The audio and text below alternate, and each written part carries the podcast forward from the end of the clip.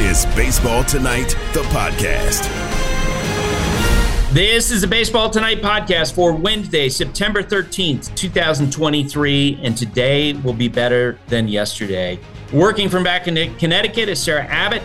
I'm Buster Only, working from my home in Montana, and Taylor Schwenk is so excited about today's podcast. Taylor, would you agree with that? Because we got one of your guys as oh, a yeah. guest. Oh, yeah. Ben McDonald, friend of the pod, has been on the pod before, but I don't think since the Orioles have, uh, you know, been so successful on the field. We got to, I got to meet him, you know, thanks to you in the in the booth after the game at Camden Yards, but a real treat to have him on. And I think, I think he's going to have some good stuff to say. I think the listeners are going to like this interview. Well, and look, we're obviously going to ask about the Orioles, who look like they have a chance to have the best record in the American League. They're leading in that right now. They might win one hundred games. But you have questions about critters. Like mm-hmm. you sent over mm-hmm. your list of questions you want me to ask him, and right off the top, it's uh, what what's the what's the uh, the most dangerous animal that you caught with your bare hands, or something like that. Well, he he's awesome on social media media because I think he took some time off and went to Louisiana, posted a picture of himself with a giant poisonous snake like by the tail. Um, I watched him in a video. It's called a rattlesnake. A rattle. By the way. Well, I don't know if we do. We know if it was a rattlesnake, Buster. Yes, we do. I oh. texted with Ben about it. Okay, okay, confirmed. But he also, I saw a video of him wrangling an armadillo and looked like a like a Sonic parking lot or something. Like with his bare hands, it was incredible. So we have to ask him about his uh, his critter adventures. Yeah, we're also going to be talking with Bob Nightingale. Uh, one of the questions I'm going to ask him is, is Mike Trout going to be traded during the course of this offseason? We'll have to uh, we'll have to see about that. Hot Ticket is brought to you by Vivid Seats, the official ticketing partner of E S P N. Get great deals on the hottest tickets. Experience it live. And the hottest ticket, without a doubt, these days, the Braves and the Phillies, two teams who feel like are destined to face each other in the National League playoffs. Matt Olson reached a milestone in the top of the fourth inning on Tuesday night. Here's the pitch on the way from Wheeler. And that'll be hit well to left field. Pache back to the wall. This has got a shot. And there is the tying home run for Matt Olson. That is his fifty-first home run, and he has tied Andrew Jones for the most homers in franchise history. That from six eighty, the fan. And another guy who's hitting a lot of benchmarks this season went deep in the fifth. There goes the runner. The pitch swung on, belted. That's headed for the upper tank and off the facing of the second deck. Home run, Ronald. Braves take a three to one lead. And for Ronald, his thirty-seventh home run of the year. Yeah, boo that. That, that was Joe Simpson on six eighty, the fan. Boo that. Braves win the game seven to six. The Dodgers and the Padres and Freddie Freeman uh, uh, celebrated a birthday yesterday, and he has a habit of doing something on his birthday. Dodgers one to nothing. We're in the bottom of the third. Walker delivers. There's a fly ball in the left center field. It's a long run, and it is gone. Happy birthday to you. Freddie Freeman, with his twenty-sixth home run of the year, goes the other way, and the Dodgers now have a three to nothing lead. That was Charlie Siner, five seventy a.m. L A Sports. Uh, the final score there was eleven to two. The Guardians beat the Giants with help from Tyler Freeman. Walker delivers, and it's swung on, line drive, base hit center field. This will score two. Nailers across. Right behind him is Fry. He slides in safely. Into third goes Calhoun, and out at second base after a single that drives in two. Tyler Freeman moved up on the throw, and the Guardians take a three to one lead. Jim Rosenhaus and W T A M eleven hundred. That would be the final score, three to one. The Cubs were in Colorado, game two of their series. Pete Armstrong made incredible catches in this game, but in the end, it was an ex-Cub who had a decisive hit. one one to Bryant, and that's hit well to gap in left center. It's got a chance. It is gone! Chris Bryant, a laser shot to left center field. The former Cub breaks the tie. five four Rockies. That from eight fifty K O A, the Rockies win that game six to four. The Cincinnati Reds, trying to catch the Cubs and add the National League wildcard contenders, uh, took the lead in the top of the tenth. pitch, line drive, right center field. That's a base hit. Around third is Marte. Here comes the throw to the plate. Tag, not in time. The throw was towards the third base side. The catcher went to get it, but Marte actually slid past him. It just missed the tag and scores, and the Reds have a six five lead. Got from seven hundred W L W. The Reds would close out the Tigers in the bottom of the tenth inning for the victory. The Brewers playing great these days, and a newcomer got it done in the bottom of the fourth.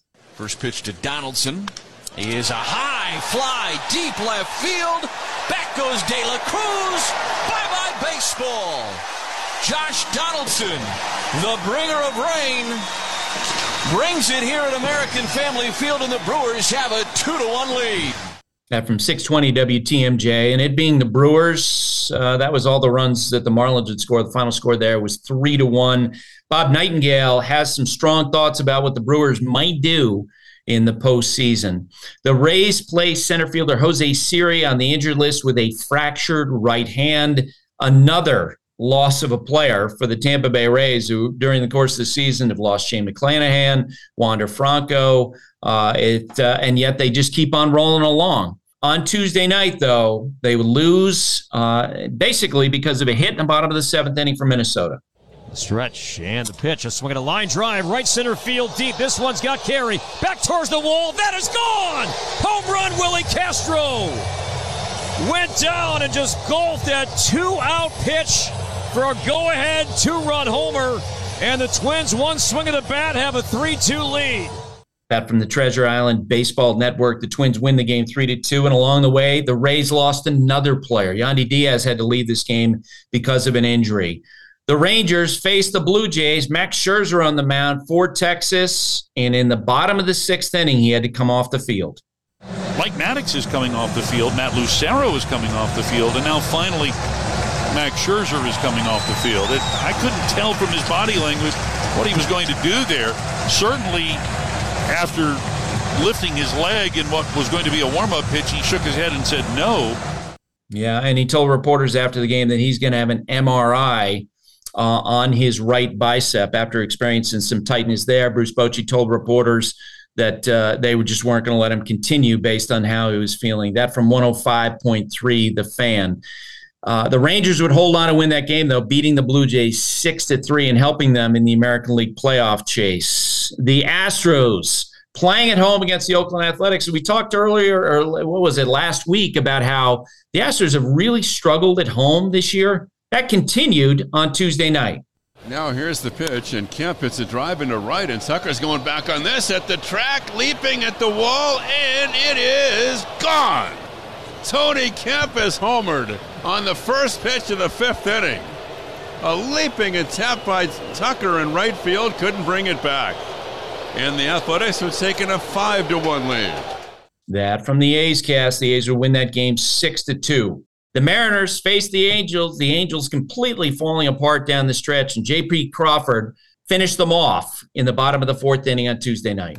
The two one pitch on the way to Crawford. Swing and a fly ball into the gap in right center field. Phillips on the run, reaches out, kicking to it, and it's on the track and off the wall and a hop. Grant scores. Moore scores. Here comes Haggerty rounding third. He scores. Everybody scores. J P. Crawford in at second with a two-out double, clears the bases. Yeah, so for the Seattle Mariners, an eight oh win against the Angels. Seattle taking care of business there. And one final news note, David Stearns was hired to run baseball operations for the New York Mets. That's one of the topics I'm going to be talking about coming up with Bob Nightingale of U S A Today. Taylor, what else you got? Buster, the College Game Day podcast, humming along. You can watch it on YouTube. You can listen on the app that you're listening to this show right now. We got a good one today. We got Reese uh, off the top by himself. Then we got Bill Connolly. I know I say Reese by himself. That doesn't sound super exciting, but Reese is uh, is a talented broadcaster. And when he goes on these monologues, they're they're a lot of fun to listen to. So check it out. Picks Pod on Friday as well with Stanford Steve, the College Game Day podcast. Vivid Seats wants to get you to the games you love this spring. Experience every pitch, assist, and game-winning shot live and in person. And the best part? Each transaction is a step toward a free eleventh ticket with Vivid Seats rewards. Score unbeatable perks like free tickets, surprise seat upgrades, and annual birthday deals. As the official ticketing partner of E S P N, Vivid Seats is offering you twenty dollars off your first two hundred dollars ticket purchase with code BASEBALL. That's code BASEBALL. Visit vivid seats dot com or download the app today. Vivid Seats. Experience it live.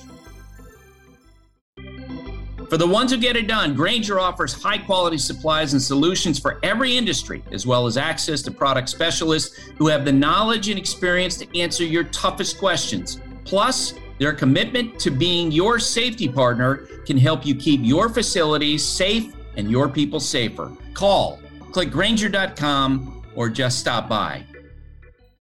Bob Nightingale covers baseball for U S A Today. Bob, how you doing this morning? Yeah, I'm doing great, Buster. Thanks. As you and I are talking, you are standing doing a Zoom call. I can't remember anybody I've ever talked to on a Zoom call since the beginning of the, you know, pandemic who's standing doing this. So where, how did you land on that? Just made it easier. So feeling uh, slouched over or something like that. Let me stand up, be energized, and everything else. So no, I always, I always stand up. Yeah, man. Uh, and do you have a chair there that you, you know, eventually – if my questions wear you down here, that you'll be able to, or you, you know, you hang in there? No, I got a couple bar stools here, so I do. I do. Okay. So last night in the Rangers game, Max Scherzer winds up walking off. The Rangers win the game, but I think uh, at this point with Scherzer, you just never know, right? With bicep, or are you confident that he's going to pitch? Well, what he said is going to have an M R I, so we'll see what happens. It's a scary thing at his age. He knows his body so well. That'd be a huge blow to the Rangers, who have, you know, finally got out of their funk they were in. And now, uh, you know, back in the race. I'd, I'd love to see them in the playoffs. Uh, I'd love to see Bruce Bochy back in uh, postseason, you know, like you would. Uh, so hopefully they get back in there. Uh, now they're starting to get guys healthy, and hopefully Scherzer can still pitch. Yeah, it's interesting. Whenever teams get aggressive, you know, we in the media always applaud them. And I think rightly so, because, you know, in this era in which you see a handful of teams tanking every year, uh, you've got the the Rangers from beginning of last winter, really the, the previous winter, where they are making clear that they were going to do what they could to get the, get into the playoffs. But when you look back at, uh, you know, what they've done in the last year, they've taken a lot of risks on guys with long injury history. And, you know, the old saying in baseball, you know, the biggest uh, predictor uh, for, you know, future injuries are past injuries. And they kind of blew past that in, in some of the choices that they made. They did, you know, and, uh, you know, Eovaldi's been, uh, you know, in, injured uh, over the course of his career. But, you know, he got injured again this year. They weren't the same without him. You know, now Jacob he's DeGrom. Back. Yeah, obviously not going to have DeGrom for another year. Uh, took those gambles, you know, and some of the big free agent things have turned out. A lot of these free agents don't turn out. Theirs did with both Seager and Semien. Uh, so, you know, they're, you know, they're all in. So it's nice to see a team get rewarded that's, you know, going to be aggressive at the trade deadline, aggressive in the free agent market. In the end, do you think they wind up making the postseason in this race where it feels like it's basically, you know, three teams for, for two spots? I do. I, I think they edge out uh, Seattle Mariners. I still think really? Seattle made a mistake by trading away Seawald. You know, you trade away your closer, and they've lost about seven or eight games now in uh, late innings. I mean, they almost traded away Teoscar Hernandez. They're listing other things. So they weren't really going all in. They just, but, you know, by trading away their closer, you know, we saw that, you know, uh, hurt them a couple of years ago when they traded Kendall Graveman to Houston. Uh, disastrous, obviously, with the Milwaukee Brewers last year with Josh Hader. Uh, it's, it's tough just to get rid of a closer and think you can survive. So yesterday we get word that the Mets have hired David Stearns to be the president of baseball operations, a really expensive investment. You know, I had one uh, executive, and I don't know what David Stearns is going to be making with the Mets, but I had an executive with another team ask the question, is the Mets are going through this process, you know, would they be willing to pay Stearns at the going rate for someone in his uh, with his experience, his success, of seven to ten million dollars? Um, I, I guess, you know, it's interesting. I talked to someone in the Mets organization yesterday about the last month and how the Mets have kind of slogged along a little bit. And that Steve Cohen's perspective is, I don't know if I want to watch this for two years. So he's being aggressive here, right? He's kind of going, this is like getting David Stearns is like him going out and getting Scherzer and Verlander for the pitching staff. Yeah, it's like the worst kept secret in baseball. I mean, everybody knew that he was going to end up there. Uh, you know, Cohen wanted him badly, and the other owners said he's going there. It's funny at the trade deadline, it, it looked like had his, uh, you know, fingerprints all over it. You know, by trading Scherzer, by trading Verlander, by shopping Pete Alonso. Uh, it's almost like, hey, these are moves that David Stearns will be making. So yeah, I got to think he's making at least you know over thirty million dollars. That's the going rate for uh, you know prized executives. So you know, I think Steve Cohen is saying, wait a minute now, this guy built a, a perennial contender with a small payroll. You know, what can he do with us who have a huge payroll? So I think it's a great hire. Uh, I think these guys will be right back in it in, in about two years. And as you reported yesterday, he's getting a five-year deal. Uh, it, it's interesting because some of the reaction around baseball was, boy, he did not end on good terms necessarily with the Brewers. Uh, they could have held it out a little bit longer, yes? Yeah, they could wait till the uh, end of the season instead of waiting till after the trade deadline. I think Mark Attanasio was, you know, a little irritated a couple of years ago when he blocked Stearns from going or, or interviewing. And, uh, you know, Stearns obviously wanted to be interviewed. Uh, he wanted to look at other opportunities. Now, last year, you know, you hear different things. The Josh Hader thing blew up in their face. We heard uh, Mark Attanasio was very upset. Hey, you should have a better read about your clubhouse. I mean, that clubhouse melted down. And they they never should have traded Hader. They should have known the repercussions of the trade line. And when you have a guy like, you know, Devin Williams, who's going to be this, who's a setup guy, now he's going to be the closer making big-time money. And when he's uh, more upset about than anybody, you got some problems. So who knows if there was a fallout there. But right when the season ended, Stearns was the one who said, yeah, I just want to be consultant now. Strip away my title. So it's interesting to me because obviously in getting David Stearns, you're getting someone who has experience running baseball operations. My sense after watching Cohen work for a few years that in effect, he is the head of baseball operations. Uh, it, it feels like because he's more involved than a lot of owners are where, you know, they, they uh, you'll see general managers, you see head of baseball ops, essentially take rep- recommendations of the owner that are going to be rubber stamped. A lot of owners will keep away from it. I feel like that it's pretty clear Cohen's very much involved and he's just looking for, you know, guys who can uh, help to steer him down the best path. Is that fair or do you think I'm overstating it? I don't think he's involved as, say, a, uh, a Jim Crane is with Houston. Uh, I think Attanasio is very involved with Milwaukee. So we'll see. Uh, I think the Pete Alonso thing will be intriguing because I think yeah. if they do trade him, hey, you you know that's David Stearns running the show. Uh, if they keep him, I'm one of his uh, Steve Cohen saying, I'm not sure if I want that uh, backlash from the fans, the media, and everything else. Yeah, I agree with you. You know, with Alonso, it's pretty clear from the fact that they didn't get a deal done last offseason. It's pretty clear they're miles apart in where, wherever, whatever talks they had.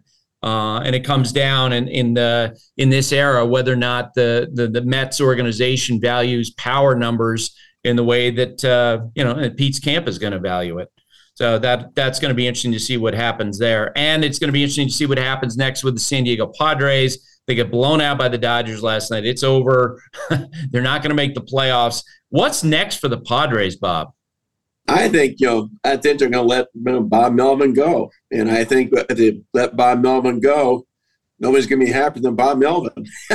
I think that thing is just such a mess there. And I think Bob Melvin will end up managing somewhere next year. I really do. I think Ryan Flaherty will be the next manager there.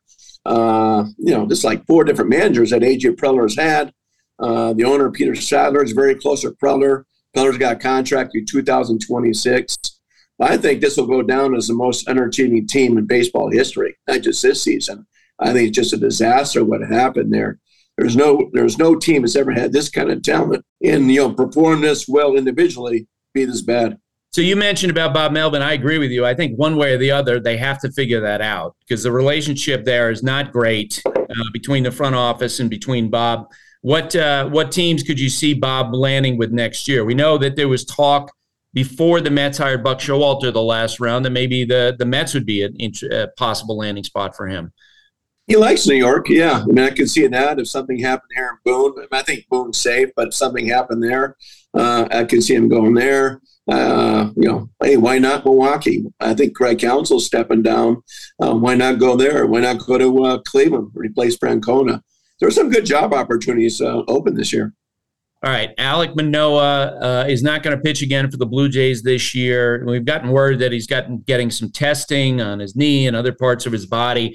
But the part that, you know, just doing reporting the last couple of days, and I think Ben Wagner, who the uh, Blue Jays broadcaster, was the first to detail the fact that basically Manoah was sent down to the minor leagues. He disagreed with it, and he never, he basically was never involved with the triple A team. And I just, you know, and what I heard yesterday and the day before in doing some reporting on this was, man, Alek Manoah, he was faced with the same circumstance that so many players have. They get sent down to the minor leagues, and they might be upset about the decision, but eventually they report and they go about the work of trying to prove the team wrong. I don't know what how, what what good it would do for Alek Manoah to not go down and pitch in triple A and begin the process of trying to work his way back. What'd you make of all that? Yeah, it'd be interesting. I mean, why didn't Toronto, uh, you know, step down and say, hey, you don't show up, you're not getting paid. You're going to lose your entire contract here. We're going to suspend you. So, you know, who's running the show here? Uh, I don't, I'm not sure why they allow this. Uh, obviously, you know, this offseason is going to be big. You know, do they trade him? Do they try to get his head right? You know, what kind of value does he have? But I can't believe he just refuses to go, and then he gets paid at the same time. Uh, it's been a mess. It's amazing what a drop-off it's been. It kind of reminds you of the, uh, what was it, Romero years ago when he was right. Going good and yeah, just fell apart. It, this reminds you of the same thing. Yeah, and I think there is a perception around the, the Blue Jays. I know some players uh, there who believe that to some degree that the, the players have too much autonomy, that there needs to be a, a harder a, a harder response from the organization and, and a higher standard in terms of how, how they go about their business on a daily basis. Uh, you reported earlier this week that the Angels are going to be open to talking about Mike Trout. Uh, if Trout were to bring them the, the, you know, the idea that he might want to get traded. Some of the feedback I got, Bob, after your report came out the other day from teams was, boy, he would be a hard guy to trade because, as you know, he's missed over two hundred games the last three seasons. Uh, he should be unanimous selection for the Hall of Fame when he becomes eligible. But at age thirty-two and with about two hundred fifty million dollars owed to him over the next seven years, if the Angels would move him, they would have to eat a ton of money, yes? No, I'm with you. It certainly doesn't have the same trade value. We'll see if he wants to go. It's entirely up to him. He's told reporters a couple of weeks ago, I want to talk to front office. So if he wants out, they'll say, okay, we'll, we'll see what's out there. But you're right. He's got, you know, about two hundred fifty million dollars coming. Over seven more years, he's missed so much time the last few years. He needs to have a full season just to, uh, you know, regain his uh, trade value if he wants to go. And I, I don't think he wants to go. I mean, he decided to stay in the first place. He's very comfortable there. I just think he's frustrated right now by him giving out those comments like, let me talk to the front office. All right. I've been saying on the podcast in recent weeks that I think the Braves and the Phillies are, you know, the, the Phillies are the most dangerous team to the Atlanta Braves. And Brian Snitker, their manager, was quoted yesterday that the Phillies scare the heck out of them. But another team that uh, you think should scare the heck out of everybody, the Milwaukee Brewers. How come? Just with that pitching, you know, I, I you know, we saw it these last three days. You know, I mean, Corbin Burns should have had a no hitter. Uh, Brandon Woodward had a nine inning shutout. You know, Freddie Peralta pitched lights out. You know, three of them was was like an oh three eight E R A, and uh, that's what you know. That's how you win the play, in the playoffs. I think if there's one sleeper team out there, one team that can knock off Atlanta potentially would be them. And of course, they got you know uh, Williams, Devin Williams in the bullpen as their shutdown closer. So that team scares me. Philadelphia, I mean, obviously they play the game hard. They play the game right. Uh, I said the other day, if uh, if the San Diego Padres had the Phillies make up in character, they would have won one hundred ten games this year. Yeah. But yeah, Phillies are, you know, what's about. I love being around that team. It's kind of an old school, old soul team. And man, they play hard. Yeah. And I love, you know, it's fun to, during this Phillies and Braves series, you could tell the respect between the two teams. You know, I love that scene the other night when, uh, was it uh, Matt Olson hit the home run, his fiftieth, and it was Kyle Schwarber who went out and did the negotiating for the, for the, for the ball. You know, going and coaxing a fan into into trading, you know, ball for ball. That was, uh, you know, you can feel that. If that series were to take place, uh, you know, in the National League Championship Series, Division Series, whatever it is, that would be epic. It would be. I mean, two unbelievable fan bases. I think last year, uh, you know, Philadelphia caught Atlanta by surprise there. They had the layoff. uh, you know, Atlanta, you know, let's see about that starting rotation. We'll see a little bit about that bullpen too is shaky. Of course, the Phillies bullpen is shaky as well. But yeah, I mean, two teams, two great fan bases. And uh, when you look at Phillies, I mean, guys like Bryce Harper, Schwarber epitomize what Phillies double is all about. Just that blue-collar work ethic is is perfect place for both those guys. And the Braves just rolling along. They keep hitting homers. It looks like they have a real chance to break the all-time home run record for any team, which is three oh seven by the, the two thousand nineteen Twins. All right, Bob, good to talk with you as always. My pleasure. Thank you, Buster. Take care of yourself. You can now stream the most M L B games on DirecTV without a satellite dish. Yes, the clutch hits, the strikeouts, grand salamis, web gems, with nothing on your roof. So whoever's up there, whether it's roofers, Santa, birds, old-timey chimney sweeps, moody teenagers, thrill-seeking raccoons, you name it, they won't find a satellite dish. But you will find your M L B games on DirecTV. That means DirecTV is your home for baseball this season. Root, root, root, with nothing on your roof. Call one eight hundred direct T V or visit direct t v dot com. Sign up today. Claim based on total games carried on sports networks. Sports availability varies by zip code and requires choice package. Dogs are an important part of our lives, and keeping them protected is a top priority, especially against nasty parasites. That's why you got to check out NexGard Plus, Afoxolaner, Moxidectin, and Pyrantel chewable tablets. NexGard Plus chews provide one-and-done monthly protection that kills fleas and ticks, prevents heartworm disease, plus it treats and controls roundworms and hookworms. That's a whole lot of protection packed into a delicious beef-flavored soft chew designed to make monthly dosing easy and enjoyable. So the next time you're at the vet, ask about NexGard Plus Chews. They're the one-and-done monthly parasite protection you want for your dog. Used with caution in dogs with a history of seizures or neurological disorders. Dogs should be tested for existing heartworm infection prior to starting a preventive. Ben McDonald is an analyst for Orioles games as well as for college games on E S P N. Ben, how you doing?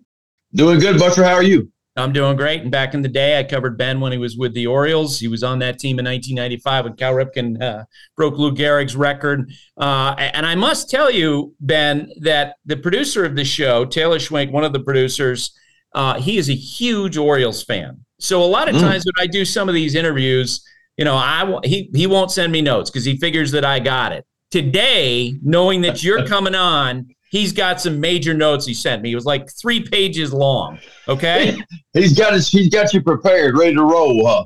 I yeah, couldn't have you one hundred percent flying blind, Buster. Well, and, and and the first uh, line that he has for me, question to ask you: what's the most dangerous animal you think you could catch with your hands? Oh wow, the most dangerous. Um, I think an alligator's got to be towards the top of the list because I've done that a few times, and. Uh, Yeah, how, it, it how can go wrong. Alligators? It could go. I think the biggest one I ever caught barehanded was just shy of seven seven feet, uh, and that's a pretty big one for uh, for barehanded, you know. Uh, and so yeah, that's. Uh, I caught an armadillo recently. That everybody made a lot to do out of it. It's not much danger with the armadillo. It's just that they're very hard to catch. I mean, they're low to the ground, kind of like Robert Newhouse back in the day. You know, they could really go uh, low to the ground, and so. Yeah, I, I always like catching up and sneaking up on certain things and catching them. All right. I got to hear the story about catching the seven-foot alligator. But before that, you, you mentioned Robert Newhouse. It's so funny. Last year, Joe Girardi was talking, uh, before he was let go by the Phillies, was talking about one of his players, Gene Segura. And he looked mm. at us in, in a group, and he goes, you know, he kind of reminds me of that old running back for the Cowboys, Robert Newhouse. And you knew exactly what he was talking about, right? I thought it yeah. was a perfect comp. Yeah, yeah. I, you know, I people always say, man, you're from Louisiana. How could the Cowboys be your favorite team? But as a kid, when I was growing up, the Saints were so bad. And really the next closest team were the Cowboys. And I just fell in love with Staubach and Dorsett and Billy Joe Dupree and Ed Too Tall Jones and Randy White and all those guys, Robert Newhouse. That, that became my team. And obviously there's not been a lot to cheer for uh, about the Cowboys in recent years. So it's a good start to the year. We'll see what happens. All right. Uh, what would compel you to jump on a seven-foot alligator? You know, I to be honest, it's just something we grew up doing years ago. Buddies of mine, it began in junior high and on into high school, where uh, we'd go out at night on a boat uh, around the duck camp and uh, out on the river and the bayous where we grew up. Um, and we weren't the first ones to do it. Obviously, our dads before us started doing these kinds of things. And we just started trying to catch alligators. And look, never the big ones, right? I mean, they get really big. They can get twelve foot long down in Louisiana. That's not the kind you mess with. But we grew up catching anywhere, you know, the two footers to up to seven foot were the ones. And it was kind of like of a challenge kind of thing. You're riding around at night. You got the Q-beam spotlight, and the eye, an alligator's eyes go red at night, like they they're ruby red at night. That's how you know it's an alligator. So you just kind of ease up on them in the boat. You get on the bow of the boat. An alligator gets in shallow water at nighttime. That's when they're typically feeding. They're more of a nocturnal animal. And so we would just jump off the boat and catch them and take a picture with them and let them go or whatever. And so it's just something we grew up. Now, obviously,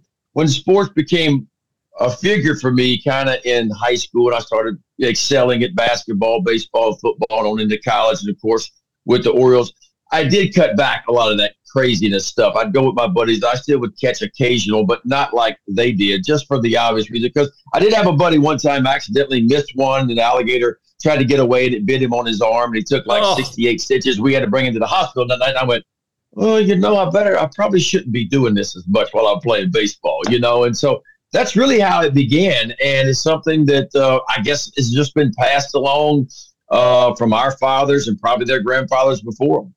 Man, jumping into into the water after a gator at night, okay? Yeah. Something, I tell you this, never did that growing up in Vermont, never thought about this. That would be something that I would want to do. Oh, man. Let's talk about the Orioles. They are ninety-one and fifty-three. They're four games ahead of the Tampa Bay Rays in the loss column.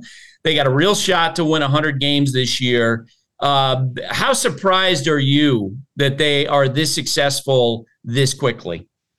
A little bit. You know, I think it, it's happened a little bit faster than most people thought it would. Uh, obviously, the Orioles won eighty-three last year, won eighty-three and, and eighty-one, and, and and and really got on, on the map, I would say, last year, too. And I think most experts thought the Orioles would probably back up, because that is generally what happens when you kind of overachieve one year. You typically, most teams take a step back. But, you know, Buster, and I think we've talked about this before. I was in spring training, and it was almost it, it almost felt like in spring training with these guys, that twenty twenty-three was going to be a validation year. Like, they were going to go out and validate what they did last year to show everybody that last year was not a fluke and that they did have a really good team. I don't think anybody thought we'd be talking about ninety-one wins this part of the season. I don't think anybody thought that. But I really thought the Orioles, in my opinion, would take a step forward and be better than eighty-three at the end of the year. I never saw potentially one hundred or one hundred two games coming. But, look, it's been a pleasant surprise here in Baltimore. I mean, what can you say about it? And it, it's a – It's just a resilient bunch of guys. You know, everybody says, well, you don't have the thirty homer guys. You don't have the big giant pitchers and all that. But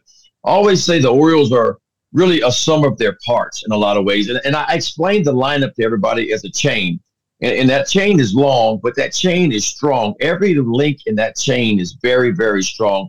And it's a lineup that's going to go out and, uh, you know, we all throw the term around. They're a bunch of grinders and this, that, and the other, and gamers. That's really what the Orioles have, you know, and it starts with Gunnar Henderson and Rutschman and those guys towards the top, that lineup in Santander, and they just go out and perform every night. And I think it's evident what kind of team that they have. I mean, when you're tops in baseball and comeback victories, you know, not only this year, but they had a lot of them last year. They they learned how to win close games last year. They're towards the top in one-run victories this year. Towards the top, and a lot of different things. Comeback victories are towards the top, too. So, I, you know, and look, I'll give Brandon Hyde a lot of credit for this. He's had the pulse of this team, really. And we didn't know how good of a manager Brandon Hyde was early, right, three or four years ago when there was some rough times, because everybody else was playing chess and he was playing checkers, I felt like. But now that he's got the parts to maneuver and move around, if you look at the platoon advantages, uh, you know, righty versus lefty, he's been able to mix and match a lot. And the biggest thing for me, Buster, is hitting with runners in scoring position. I think the Orioles were twenty-third last year. They're number one in baseball this year, so they perform in the big situations. And so, look, it's been fun to watch. You can't explain baseball. It's obviously one of the lowest payrolls in baseball and yet one of the best teams in baseball, but that's what makes baseball such a wonderful game. So, you know how we writers, we love our narratives. Uh, and I feel like the Orioles are set up for a narrative in the postseason. And that if they wind up getting knocked out, then you're going to have idiots like me saying, you know, they, they just, uh, you know, first ta- first bite of the apple, they didn't have the experience of a team like the Astros. And if they survive it, it's going to be like, well, they they're they have so little experience that that worked in their favor. They're just going out right. and playing and not worrying about the pressure. Which way? Right. In for this team, projecting for them going into October. Well, I, to your point, you don't know what you don't know. And this team doesn't know it's not supposed to be doing what it's doing. This team doesn't know that it's supposed to have, you know, that you got ninety-one wins right now. You're not supposed to be where they're at. I think they just go out and attack every game as we want to go out and win every game. We want to win every pitch. We want to win every at bat. And again, I'll give Brandon Hyde credit for this. He has kept this team looking and, and, and blinder focused on every game, not looking too far ahead, not thinking about where you are and what you're doing right now, just focus on every game. And so, I hope this continues. I mean, I, I get worried when the postseason comes that the media and, and the bright lights, they get brighter. And I think that is a concern. And all of a sudden, there's a lot of reporters, a lot of different questions. And, and it gets this team kind of out of their groove, if you will, in some ways. But I don't know. I, I, I think James McCann and Gibson and the veteran players, Frazier, that have come over, have really blended in well. And Mike Elias, look, everything Mike Elias has touched, man, in the last three or four years has turned to gold. I mean, Danny Coulomb, who saw that coming? I mean, Cano has been a huge part of this, obviously. I was the one who had my hand raised last year in the offseason going, what is Yannier Cano doing on our roster? He can't even throw the ball over the plate. Well, I was wrong in a big way, and where would the Orioles be without him, you know? And, yes, there are some concerns. When you lose Bautista, and I know he's playing catch, and they're trying to ramp him up, and we're going to see what's going to happen uh, with him. Obviously, that that's a giant loss, and, and you can't replace that. But, again, this bullpen is – you know, it's the number two bullpen in baseball as of today. It's really taken a, a step forward. It's been just as good even without Bautista. We'll see how that transpires down the stretch, but um, – it's been a, a marvelous run for the Orioles, and I really think it's something that they continue because back to your point, I, I think this team is so focused. They're not going to let anything unusual kind of get in their way. That's what's impressed me so much, and one of the many things is they've had this focus from day one in spring training. It's just like blinders, those horses with those blinders on, they have been looking in this direction the whole time. It's not getting out here at all. Well, you know better than I do that swing and miss really plays in October. You need a lot of that, especially from your bullpen, and losing Bautista, that's a big blow. But I'd say this, like if the Orioles were to face a first-round opponent like the Atlanta Braves or the Philadelphia Phillies or the Dodgers, then I would be worried for them. But obviously they don't have to, being in the other league. And when I looked at the when I look at the American League field, you've got, uh, you know, the Tampa Bay Rays, who absolutely devastated by injuries, and the Wander Franco not with the team anymore. Uh, you know, the Astros have had some issues with their bullpen. Seattle has been red hot of late, but uh, or, you know, since the All-Star break generally, but they would have the same sort of experience questions maybe that the Orioles would have. The Blue Jays have taken some hits with their team. I don't look at the potential American League field as being this group of uh, dynamic teams the way that I do the National League. Is that fair? No, uh, that is a fair statement. I totally agree with you. I mean, there's a lot. I mean, obviously the Astros with a ton of experience, they could take off and really get going at any second, but they really haven't, you know. And, and I'll take you back to this, and you know this. I don't know if your viewers, the Orioles are the only team in baseball not to be swept this year. And, and so yes. it, it's it's a team that has been consistent. They won a lot of first series ball games. That's how they've won so many series, trying to win their eighth consecutive series Uh, tonight against the Cardinals. And so it's just a team that's been very, very consistent. And I agree with what you're saying. I mean, when you lose Franco and, and, and McClanahan for Tampa, and yet they're still doing what they're doing. I think if you go back and look the last, what, twenty-two games that these teams have the exact same record, Tampa continues to win. The Orioles do too. And so I, I love the Astros. Seattle kind of really got it going, and now they've fought for a little bit. To, I mean, what's happened to the Texas Rangers? I mean, I don't follow it like you do, but it felt like a month and a half, two months ago, they had the same record as the Orioles toward the top of the American League, and all of a sudden they're fading too. So it's almost like nobody's really stepped up to say, okay, we are the best team in the American League other than the Baltimore Orioles and Tampa right now. And they're just kind of running one two right now and trying to run away with this. I still love Toronto's team. I love that offense. They scare me every time we play them because I think it's an elite offense. But the truth is it just hasn't been consistent enough throughout uh, to get going. And, of course, the Orioles have this big series coming up Uh, with the Rays starting tomorrow night, you know, a four-game series, and it, it's going to be a huge series. All right, before you go, last one for you is someone who pitched in two hundred eleven games in the major leagues. You started one hundred ninety-eight, Uh, what do you think of the, what the Mariners' George Kirby said last week uh, when he made a reference about, you know, he kind of wishes he wasn't in the game for that uh, that last home run? As you know, those comments got a ton of uh, response on social media from former pitchers. I will tell you, and I said this on the podcast on Monday, I, I kind of, first off, he acknowledged he said the wrong thing. He, in the way that he said it, it felt like he was kind of blaming his manager a little bit, and he acknowledged uh, that he made a mistake there. But I would also say to some of those older pitchers who I know, whether it's Jared Weaver or Roger Clemens or et cetera, that responded like, well, you know what? That's the game these days. That's how these guys are being trained as starting mm. pitchers. What was your reaction? Most, you know this. You, sometime in the heat of the battle and right after, you say things that don't come out the right way, that you don't mean. It was a frustration thing where he, I think he gave up the tying home run or something, you know. And so I get all that. And, and, and to people's point, too, uh, I saw what Roger Clemens had to say. I mean, it is how we're training, unfortunately, uh, training our pitchers these days, you know, and uh, to be five and die. We used to call it five and die, five and die, yeah. you know, and that's kind of where we are now. Um, Certainly, it's not one of the things you want to say. And that say. was a criticism, I mean, Ben. That, that I mean, that, that right. phrase right oh, there yeah. was like the person who did the five and die was sort of a weak soul. No, that was the weak link. That was considered the weak link in your chain as your rotation because, you know, Greg Olson talks about this all the time with the Orioles when he came back the other day. He's like, we had five guys in the bullpen. We had five guys in the bullpen, Ben, when you guys were starting. But that, that was because me and Messina and Rick Sutcliffe were all going six and a third, six and two-thirds every start, and so they didn't have to cover as much. It's different now, and I don't blame the pitcher so much as I blame where we're at. But what I don't understand, Buster, in a time that I feel like we're taking the best care and the most care, and we feel like we know more about our pitchers than ever before, it feels to me we got more and more pitchers being hurt every day. So I don't know what's right and what's wrong anymore. I thought I had it figured out. I, I don't know that I do now, but certainly George Kirby, he didn't. That's something he probably shouldn't have said. And, and when you think about it, when you're in a race and you're trying to get in the pennant race, you know, and you're trying to get into the playoffs, you want a guy that's going to be on the bump, and you got to pull him out of the ball game. And so I, I see both sides of that argument. I feel bad about what he said because I know he took a lot of, of criticism for it. All right, Ben. Always great to talk with you. I, I, I will tell you that, you know, as much as I love doing stuff outside, I will never jump, try to jump on an alligator at night in the water. Good Lord. Well, Buster, you never know. If you come down to Louisiana and hang out with me in the off season, maybe maybe we have an adult beverage or two. Maybe we go try it, you know. What's the worst thing that could happen? What's the worst thing that could happen? You might I get could bit. die. That's what could happen. Bleacher Tweets. Alrighty, Buster. Bleacher Tweets for a Wednesday. P K Steinberg starts off, the Orioles win Monday, eliminated the Yankees from the playoffs. So what are the first three adjectives you can think of to describe how you feel about it? So, P K, I'm going to streamline this for you. I'm just going to say surprise, surprise, surprise. Ooh, I like it. Okay. I like it. I just, it's a, it's a giant surprise that the Yankees have struggled this much. I think we all, I think we all thought that the Orioles would be a good team this year and that they might make the playoffs.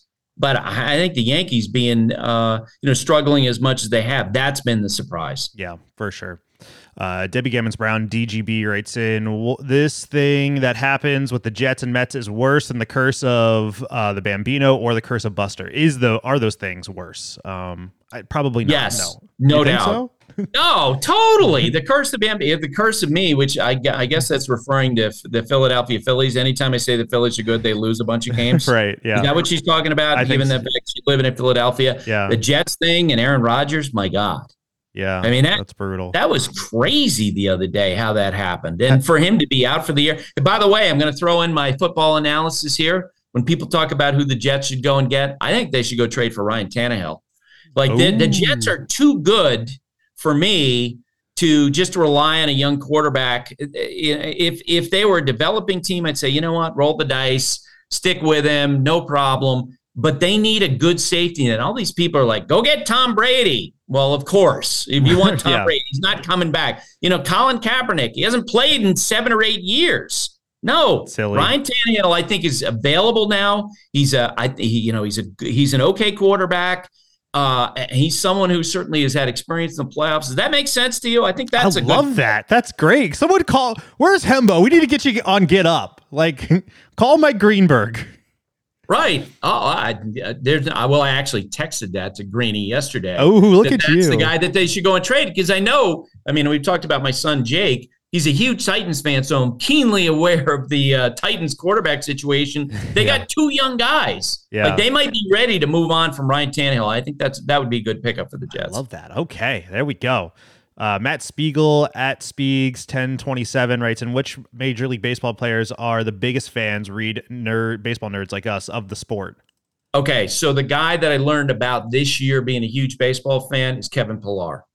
Like, mm. I, I've had conversations with him where I feel like that we could drop Kevin into a, uh, you know, a segment where you talk about like ten favorite ballparks to uh, ten, who are your ten favorite players, and he would go, boom, boom, boom, boom. In fact, we ought to do that. You know, yeah, yeah. Let's let's do that. I think I think uh, he would have fun with that. Yeah, let's let's try and get him on. Uh, next, we got Brian Stone King, our guy. He says uh, late, but how does Counsell take Burns eight innings? At, take him out of eight innings in a no-no. Why does Burns let him? I just don't get not going after a once-in-a-lifetime chance because a professional baseball pl- pitcher can't throw a dozen more. Manager and a player and the player need to man up. Brian, uh, it's baseball in two thousand twenty-three, and on top of that, I think Counsell, I'm sure that he feels a responsibility to Burns, given that Burns' free agency is not that far off, uh, and he's going to protect him. I mean, we've heard story. David Cohen, after he threw this perfect game in nineteen ninety-nine, which included a rain delay, was never the same. Uh, Johan Santana, one thirty-seven pitch, no-hitter for the Mets, was never the same after that. I, I think Craig Counsell is going to protect the pitcher and protect his interest. Mm, good uh, good anecdotes there, Buster. Steve Banton writes in, hey guys, I was just wondering if you think this review's as spot on as I do, basically that winning must not be taken for granted. Bernie's Redbird review.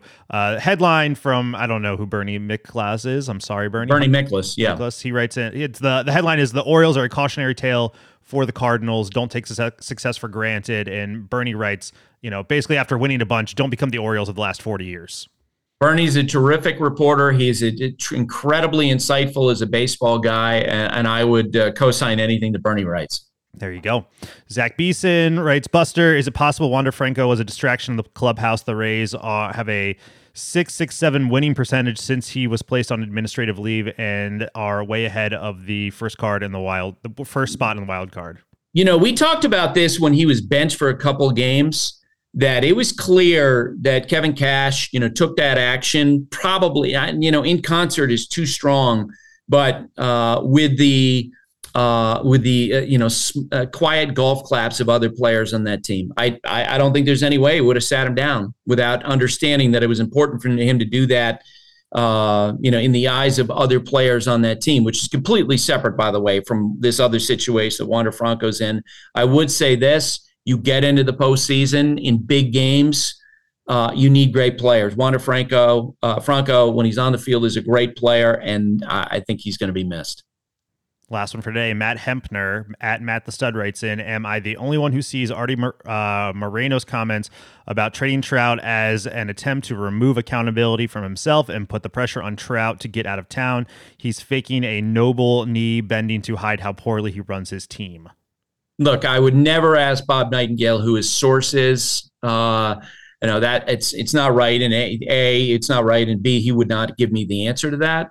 But when I saw that report the other day, I thought that's the Angels trying to grease the skids to convince Trout to get out of town. What I don't think whoever, if in fact that's, uh, you know, who the original source was for, for Bob, maybe it was uh, like a game of telephone where someone in the Angels organization told somebody that, Uh, you know, a peer with another team who wound up telling Bob, uh, I, I don't think that person understands within the Angels organization. Mike Trout doesn't have anything close to the trade value that he would have had three years ago. You're not going to get anything in return for Mike Trout, Taylor. I mean, yeah. Did you agree with what I was saying? Yeah. Like, he's missed over two hundred games the last three years, and I love Trouty. Of uh, course. To me, he's one of the great players, but no team with him being owed two hundred fifty million dollars, thirty-two years old, no team is going to give him anything of real value. Do you think like they could really, they would really just like send him off for, for borderline nothing, you know, like well, they'd have to give him away while eating money. Yeah. Yeah. Oh yeah. For sure. I mean, for sure.